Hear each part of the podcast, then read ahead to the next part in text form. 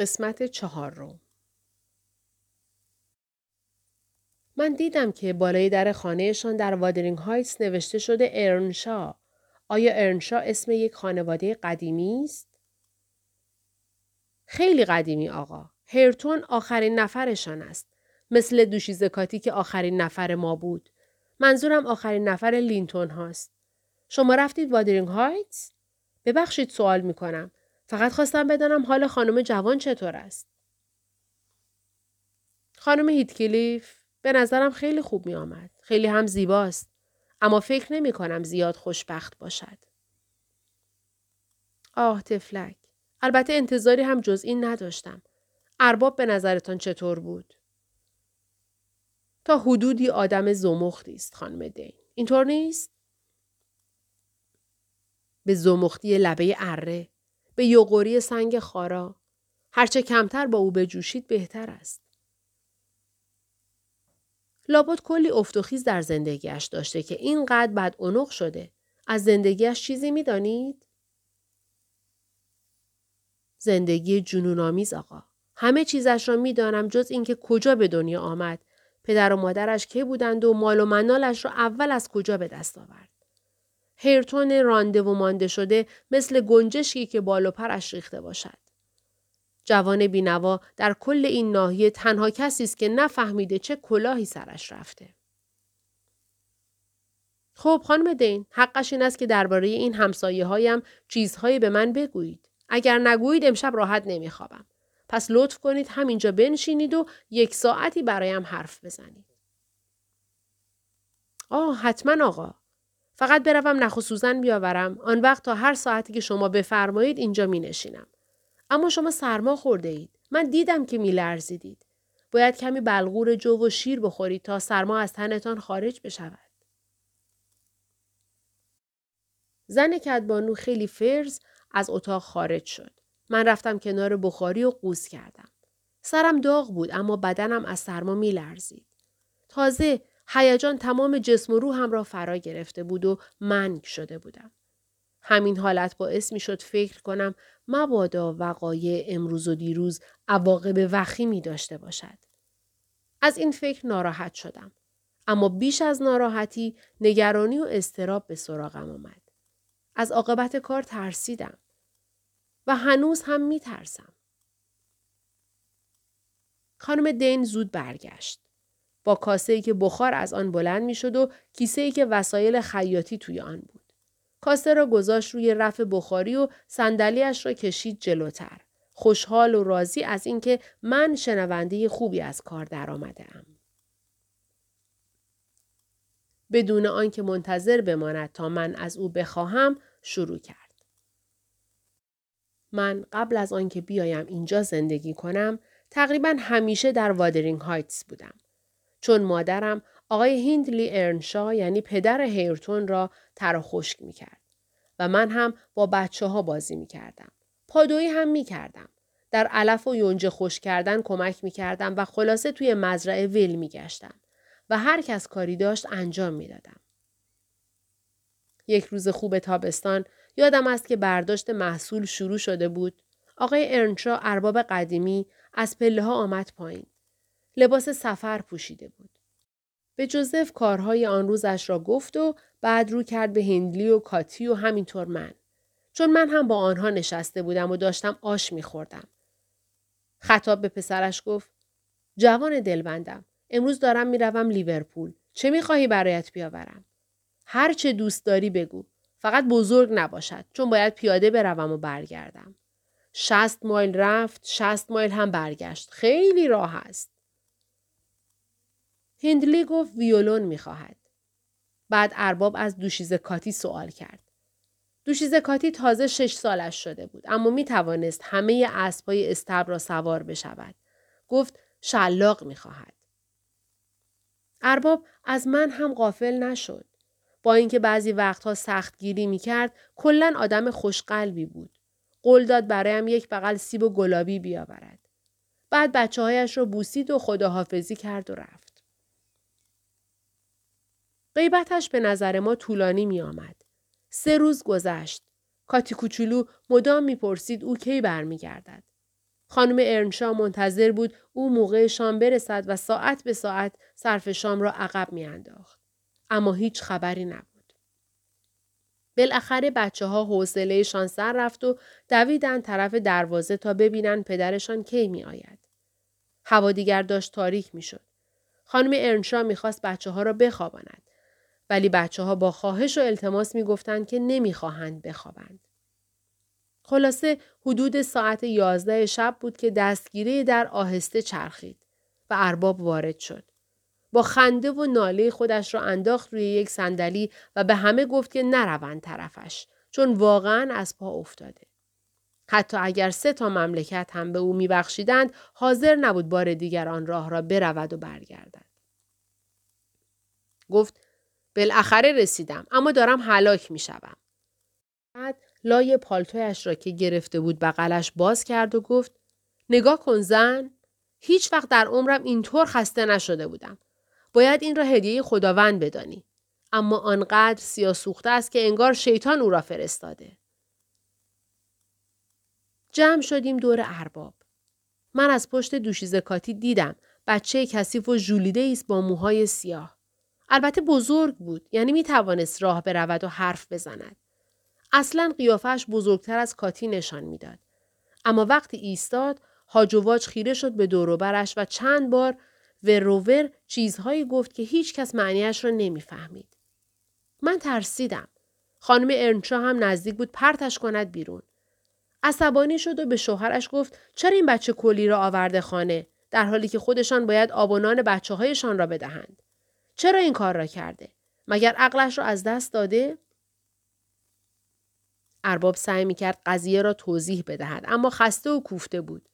من لابلای اعتراض های خانم ارنشا فهمیدم که ارباب این بچه را گرسنه و بیخانمان و زبان بسته در خیابان های لیورپول پیدا کرده بود. بچه را برداشته بود و دنبال صاحبش گشته بود. ارباب می گفت که هیچ کس نمی‌دانست بچه مال چه کسی است. خب ارباب نه پول زیاد داشت که باز در لیورپول بماند و نه وقت ماندن. فکر کرده بود که به جای پول خرج کردن بهتر از بچه را با خودش بیاورد چون هیچ دلش نمی آمد او را به حال خودش ول کند. خب خانم بعد از قرولندهای اول کم کم آرام شد. آقای ارنشا به من گفت بچه را بشویم. لباس های تمیز تنش کنم و بگذارمش کنار بچه ها بخوابد. هندلی و کاتی هم در این فاصله نگاه می کردند و می شنیدند و حرفی نمی زدند تا بالاخره اوضاع آرام شد. بعد هر دو شروع کردن به گشتن جیب های پدرشان تا سوقاتی هایی که قول داده بود پیدا کنند. هینلی چهارده ساله بود اما وقتی ویولون را دید که توی پالتو شکسته شده بود های های گریه سر داد. کاتی هم متوجه شد ارباب که فکر و ذکرش همین بچه سر راهی بوده شلاق را گم کرده. دقدلیش را سر بچه درآورد و کلی به بچه اخم و تخم کرد و حتی توف انداخت. پدرش هم یک سیلی محکم به او زد تا یاد بگیرد معدب و با اخلاق باشد. هیچ کدامشان حاضر نشدند بچه را توی تخت خودشان راه بدهند. حتی حاضر نبودند توی اتاقشان راه بدهند. من هم بی عقل بودم. بچه را گذاشتم توی پاگرد راه پله. به این خیال که فردا می رود پی کارش. تصادفی یا با شنیدن صدای ارباب بچه خودش را رسان پشت در اتاق ارنشا.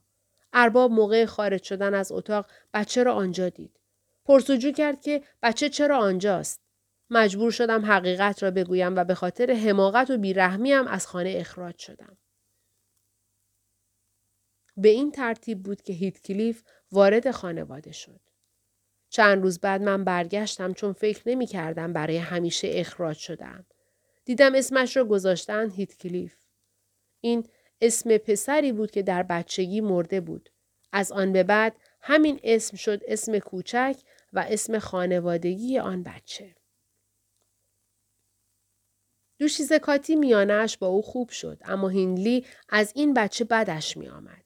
راستش من هم از او خوشم نمی آمد. اذیتش می کردیم و رفتارمان با این بچه واقعا شرماور بود. عقلم نمی رسید و نمی فهمیدم که رفتارم ظالمانه است. خانم هم هر وقت می دید ما با او بد رفتاری می کنیم حرفی نمی زد و از بچه دفاع نمی کرد. بچه اخمو و پرتاقتی بود. شاید به خاطر بدرفتاری هایی که دیده بود خشن شده بود. وقتی هینلی کتکش می‌زد صدایش در نمی آمد و حتی گریه هم نمی کرد. من هم هر وقت نیشگونش می گرفتم فقط یک لحظه نفسش را می‌داد تو و چشمهایش گشاد می شد. انگار که خودش حواسش نبوده و تنش خورده به چیزی و کسی با او کاری نکرده. این آزار و اذیت هایی که بچه می‌دید آقای انشا را از کوره به در می برد. به خصوص موقعی که پسرش این بچه بدبخت و یتیم را اذیت می کرد.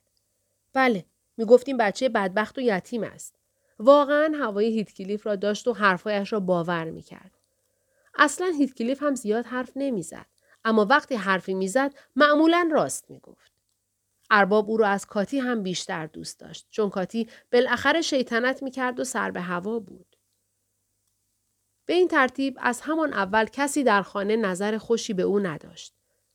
حدود دو سال بعد که خانم ارنشا از دنیا رفت، پسر ارباب دیگر پدرش را مرد ظالمی می‌دانست نه پدری مهربان.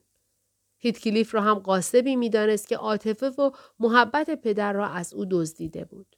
با همین فکرهایی که درباره احساسات جریه دار شده اش می کرد، کامش تلختر و تلختر می شد.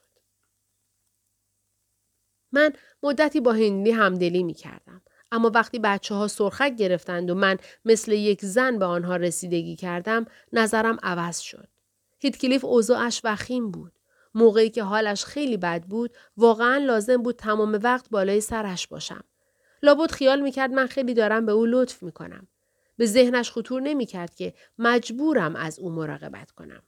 اما این را هم باید بگویم که آرامترین بچه مریضی بود که نصیب پرستاری شده بود.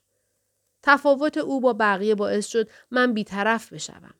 کاتی و برادرش مرا زله می کردند. اما هیتکلیف عین بره زبان بسته بود و اصلا ناله و زاری نمی کرد. البته بیآزاریش از ملایمت نبود. از سرسختیش بود. جان به در برد. دکتر گفت که مراقبت و رسیدگی من خیلی تأثیر داشته. از من تعریف و تمجید کرد. این تعریف و تمجید تأثیر زیادی روی من گذاشت و احساس غرور کردم و دلم با این موجودی که باعث غرورم شده بود واقعا نرم شد. به این ترتیب هینلی آخرین یار موافقش را هم از دست داد. البته من باز هم علاقه به هیدکلیف نداشتم و خیلی وقتها از خودم میپرسیدم ارباب در این پسر اونق چه دیده که اینقدر دوستش دارد. آخر تا جایی که من یادم میآید این پسر در برابر آن همه محبت قد شناس هم نبود. البته به ولی نعمت خودش بی احترامی نمی کرد. اما احساس و عاطفه خاصی هم به او نشان نمی‌داد. با اینکه می‌دانست چه جایی در دل ارباب دارد و کافیست لب تر کند تا همه به خواست او تمکین کنند. مثلا یادم است که یک بار آقای ارنشا از بازار ناحیه دو تا کره اسب خرید و داد به این دو پسر. هیتکلیف کره قشنگتر را برداشت اما کمی بعد این کره لنگ شد. وقتی فهمید به هینلی گفت باید اسبت را با من عوض کنی. من از مال خودم خوشم نمی آید. اگر عوض نکنی به پدرت می‌گویم که این هفته سه بار کتکم زده ای. دستم تا کتف کبود شده و این را نشانش می دهم. هینلی زبانش را آورد بیرون و مشتی هم زیر گوش هیتکلیف زد. توی استبل بودند. هیتکلیف فرار کرد طرف حیات اما گفت بهتر است زود اسبت را با من عوض کنی. مجبوری. اگر بگویم چه کتک هایی به من زده ای کتک می‌خوری که ده برابر این کتک هاست. هینلی گفت برو گم شو طول سگ. و با یک وزنه آهنی که مال وزن کردن سیب زمینی و یونجه بود تهدیدش کرد. هیتکلیف ایستاد و گفت جرأت داری پرت کن طرف من آن وقت می‌گویم که تو تهدیدم کرده یا گفته ای به محض مردن پدرت مرا از خانه بیرون می‌کنی بله آن وقت می‌بینی که بلافاصله خودت را از خانه میاندازد بیرون. هینلی وزنه را پرت کرد. وزنه به سینه هیتکلیف خورد. افتاد زمین اما بلافاصله تلو تلو خوران بلند شد. رنگش پریده بود و نفس نفس می‌زد. اگر من جلویش را نگرفته بودم یک راست می‌رفت پیش ارباب و همه چیز را می‌گفت و انتقامش را می‌گرفت. همان جای کتک خوردن و جای ضربه وزنه را که نشان می‌داد کافی بود. انشای جوان گفت باشد. کره من مال تو بچه کلی. دعا می‌کنم از این اسب بیفتی گردنت بشکند. بگیر مال تو. لعنتی. بچه گدای مزاحم. هرچه پدرم دارد بدوش. بعد می‌فهمد تو چی هستی تخم جن. برش دار. اما امیدوارم بزند کلهات را بشکند. هیتکلیف در همین فاصله رفته بود توی استبل و کره را باز کرده بود و برده بود به آخر خودش. داشت از کنار کره برمیگشت که هینلی با آخرین جمله اش لگدی زد و هیتکلیف را انداخت زیر پای کره. و بعد بدون آنکه بیستد ببیند نفرینش اجابت شده یا نه با سرعت هرچه تمامتر دوید و دور شد. من با تعجب دیدم که این پسر بچه خیلی خونسرد پا شد و خودش را جمع و جور کرد و کارش را ادامه داد. زین و ساز و یراق را عوض کرد بعد نشست روی یک بسته علوفه تا درد آن لگدی که خورده بود کمتر بشود. کمی که حالش جا آمد پا شد و رفت توی خانه. به او گفتم که بگذارد من تقصیر جراحتهایش را بیاندازم گردن اسب. خیلی راحت حرفم را قبول کرد. اهمیتی نمی‌داد چه قصه ای سرهم بشود چون به چیزی که می‌خواست رسیده بود. واقعا هم اهل این نبود که از اینجور دعواها و قشقرقها شکایت بکند. و من هم واقعا فکر می کردم اهل کینه و انتقام نیست. اما در جهل مطلق بودم. و خواهم گفت چرا. فصل پنج با گذشت زمان آقای ارنشا ناخوش احوال شد. سالم و پر جنب و جوش بود اما ناگهان بنیهش تحلیل رفت. وقتی هم که خانه نشین شد و جایش شد کنار بخاری آنقدر حساس شده بود و زود از کوره در می‌رفت که واقعا آدم قصهش می گرفت. سر هیچ و پوش ناراحت می شد. اگر کوچکترین نشانه ای می‌دید که مثلا حرفش را نمی‌خوانند چنان حالی پیدا می کرد که آدم نگران می‌شد مبادا قلبش از کار بیفتد. حالش موقعی بدتر می‌شد که کسی می‌خواست به هیتکلیف عزیز دردانش زور بگوید. اگر کسی نازکتر از گل به هیتکلیف می‌گفت ارباب از کوره در می‌رفت. فکر می‌کرد چون هیتکلیف را دوست دارد بقیه بدشان میآید و کمین کردند که بلایی سرش بیاورند. همین موضوع به ضرر این پسر شد. چون ما خیر ارباب را می‌خواستیم. با طرفداریهایش از این پسر مخالفتی نمی کردیم. حتی میدان می‌دادیم. همین میدان دادن ها و عمل کردن به خواسته های ارباب باعث می شد هیتکلیف مغرورتر بشود و اخلاق بدتری پیدا بکند.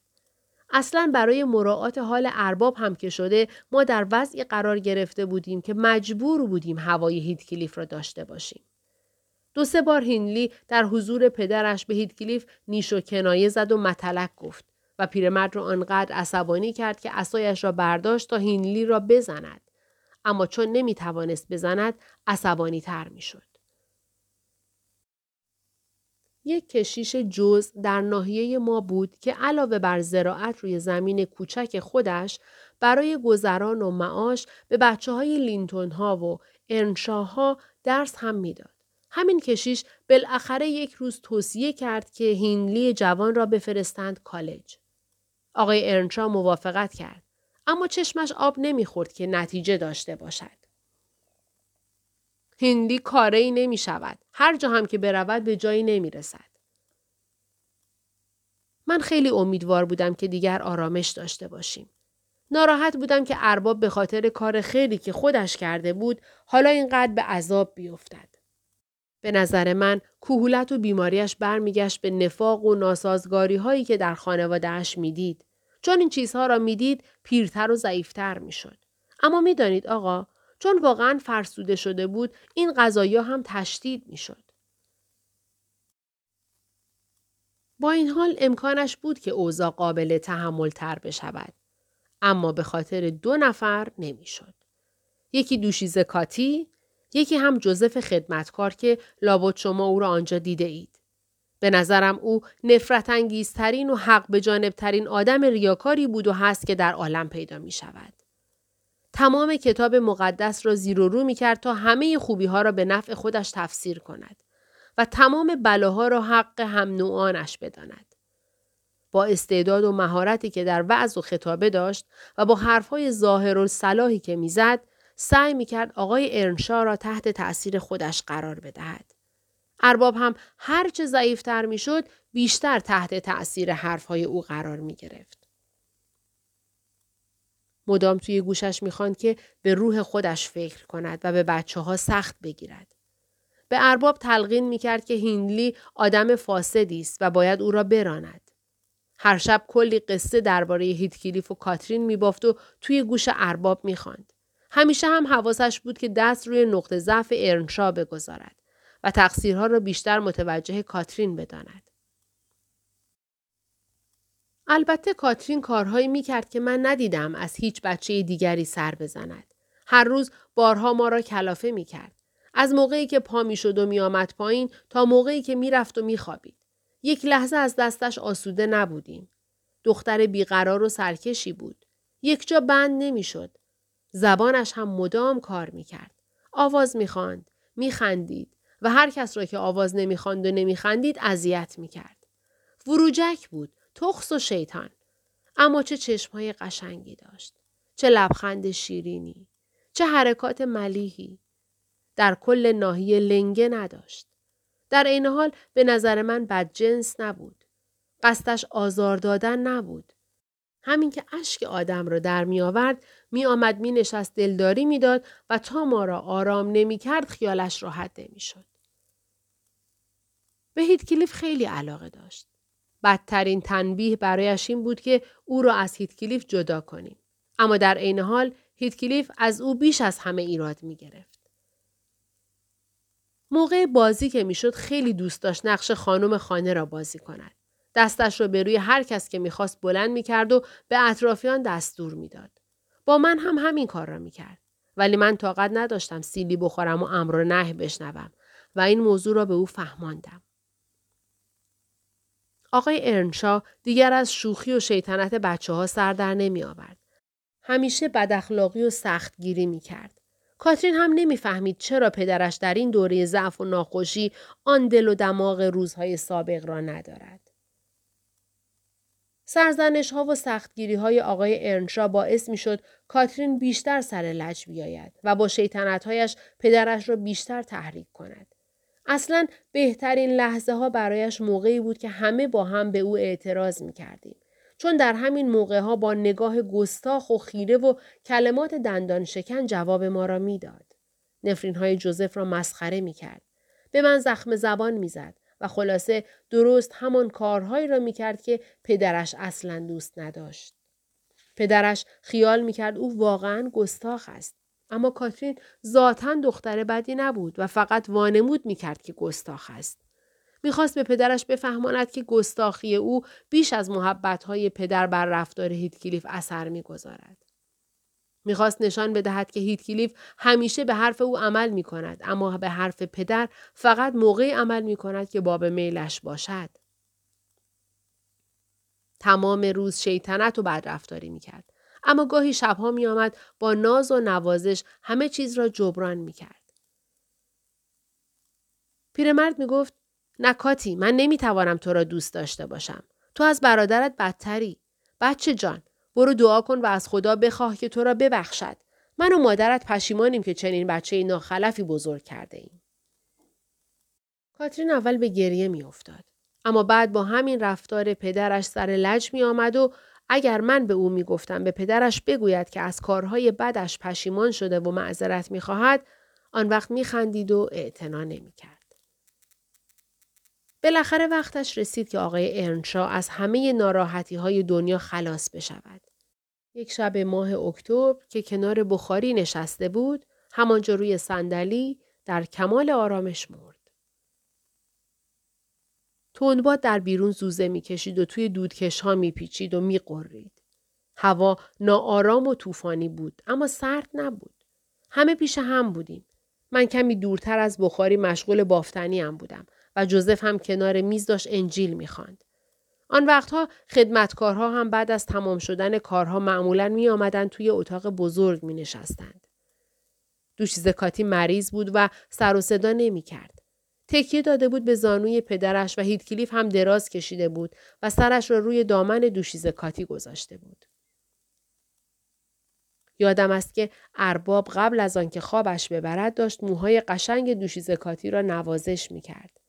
گهگاه که دخترش را آرام می‌دید خوشش می آمد. نوازش که می کرد گفت کاتی چرا تو همیشه بچه خوبی نیستی؟ کاتی سرش را بلند کرد و خندید و گفت پدر چرا شما همیشه مرد خوبی نیستید؟ ولی تا دید پدرش دلخور شده دستش را بوسید و گفت برایش آواز می‌خواند تا بخوابد. آهسته شروع کرد به آواز خواندن تا بالاخره انگشت های پدرش بی حرکت شد و سرش هم خم شد طرف پایین. بعد من به کاتی گفتم ساکت بشود و از جایش تکان نخورد تا مبادا پدرش بیدار شود. نیم ساعتی همه ما ساکت ماندیم. ممکن بود سکوت ما باز ادامه پیدا کند.